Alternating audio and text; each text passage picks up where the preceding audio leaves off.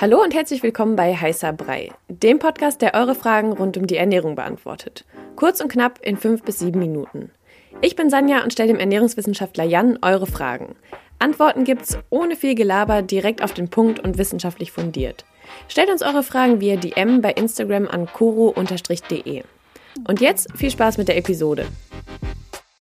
Wir haben ja die letzten Folgen oft über eine gesunde und ausgewogene Ernährung gesprochen und da ging es auch oft darum, dass man genug Ballaststoffe isst. Was sind diese Ballaststoffe überhaupt genau? Ballaststoffe sind im Prinzip das, was wir essen und fast unverändert wieder ausscheiden. Also das sind unverdauliche Nahrungsbestandteile. Im Prinzip sind es meistens äh, Kohlenhydratstrukturen, also irgendwelche Zuckerstrukturen, die wir aber nicht verwerten können. Äh, wir heißt im Dünndarm.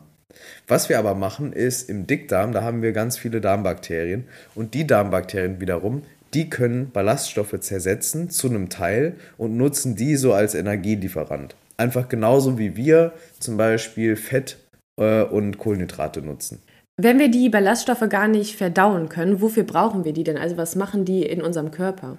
Die wichtigste Funktion von Ballaststoffen ist, dass sie ausgeschieden werden Aha. und quasi dabei helfen, regelmäßigen Stuhlgang hervorzurufen.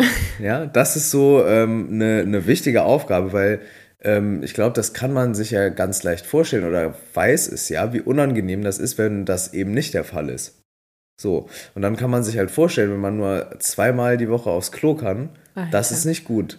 Ne? Und deshalb braucht man halt Ballaststoffe, die helfen einer geregelten Verdauung. Die machen aber auch noch ganz viele andere Dinge. Ich habe ja eben schon gesagt, die Darmbakterien im, im Dickdarm, die nutzen Ballaststoffe als Energielieferanten. Und diese Darmbakterien, die brauchen wir unbedingt für ein gesundes Immunsystem zum Beispiel. Und man weiß heute, also irgendwie gibt es immer wieder einen neuen Spruch äh, zu Darmbakterien und so. Einer der letzten ist so, ähm, dass, dass dort unser zweites Gehirn sitzt im Darm. Ne? Oder, oder die Zentrale des Immunsystems liegt im Darm. Mhm. Das kommt einfach daher, dass man weiß, wir haben dann ein komplettes Ökosystem im Prinzip in uns.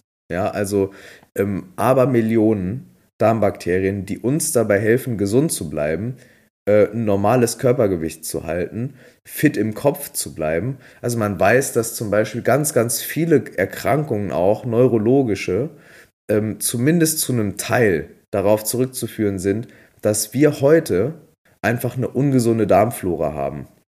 Sprich, dass unsere, unser Mikrobiom, wie man eigentlich dazu sagt, aus dem Gleichgewicht gekommen ist in den letzten Jahrzehnten, aber vor allem Jahrhunderten durch zum Beispiel eine Ernährung, die arm ist an Ballaststoffen. Also wir wissen, wir essen in Deutschland zum Beispiel 10 Gramm Ballaststoffe pro Tag pro Mensch zu wenig im Schnitt. Wie viel müssen wir denn im Schnitt essen am Tag? Im Schnitt sollen wir 30 Gramm am Tag essen als erwachsener Mensch und besser wären 40 Gramm. Also ähm, für, für die meisten Menschen heißt das einfach mehr Ballaststoffe. Wo sind denn Ballaststoffe drin? Also wenn ich jetzt irgendwie Verdauungsprobleme habe, mhm was esse ich dann am besten, wo ich weiß, da sind viele Ballaststoffe drin? Im Prinzip genau das, was einem eh empfohlen wird, nämlich Obst und Gemüse, Vollkornprodukte ähm, und, und so weiter, also unverarbeitete pflanzliche Lebensmittel dann hast du am, am, am Ende des Tages kein Problem, auf Ballaststoffe äh, zu kommen, auf genügend Ballaststoffe zu kommen. Ähm, da, du hast damit nur ein Problem, wenn du viel tierisches isst und sehr stark verarbeitete Sachen. Also immer on the go irgendwo ähm, schnell Weizen, Auszugsmehl, Buns und dazwischen dann irgendwie irgendwas mit Fleisch und so ein Alibi-Salatblatt. da hast du halt kein, keine Ballaststoffe drin einfach oder ganz, ganz wenige. Ähm, und wenn du aber selbst kochst mit frischen Zutaten und so, ähm, Nüsse isst, Vollkornprodukte, Samen, ähm, auch mal Trockenfrüchte und so weiter, dann hast du an sich kein, kein Problem, auf genug Ballaststoffe zu kommen. Also wenn man gesund isst und kocht, muss man sich an sich keine Gedanken machen. Leider machen das die wenigsten. Ah, okay, ne? Und ja. dann, ähm, das sehen wir dann halt immer in so, in so Studien dann, wo dann rauskommt, hä, wie kann das sein, dass äh, Leute zu wenig Ballaststoffe essen? Mhm. Weil ähm, zum Beispiel, wenn man sich so eher pflanzlich ernährt, ähm, dann hat man vielleicht sogar das Problem, fast schon zu viele Ballaststoffe zu essen und dann äh, kriegt man halt zum Beispiel Blähungen oder so. Mhm. Ne, das, das passiert oft, wenn man ähm, vegan wird. Da hatten wir ja mal eine, eine Episode, glaube ich, äh, dazu gemacht sogar. Ähm, Verdauungsprobleme und Blähungen, insbesondere nach der Umstellung auf vegan, das kommt oft daher, dass man ah, okay. von heute auf morgen doppelt so viele Ballaststoffe isst oder noch mehr. Und dann kommt der Körper erstmal nicht damit zurecht. Mhm. Also die können die Verdauung fördern, aber wenn es zu viel ist, auch das Gegenteil bewirken quasi. Ähm, ja, beziehungsweise im Prinzip, ja, dann hat man halt Luft im Bauch. Ne? Das ist ja. halt so der, der große Nachteil. Ähm, was man aber auch noch sagen muss, das ist vielleicht noch wichtig, ähm, Ballaststoffe haben auch, die, haben auch negative Eigenschaften.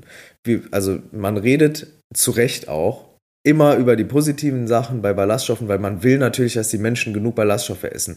Wenn man jetzt zum Beispiel statt 30 oder 40 Gramm aber 80, 100 Gramm oder noch mehr an Ballaststoffen isst, was schon sehr, sehr schwer ist, ähm, aber ich habe es tatsächlich schon mal geschafft auch, ähm, dann hat man ein Problem. Richtig gegönnt. Richtig gegönnt. Dann hat man ein Problem mit der Nährstoffaufnahme, zum Beispiel von, ähm, von Eisen oder von Zink äh, weil Ballaststoffe auch die Aufnahme dieser ähm, Mikronährstoffe behindern kann.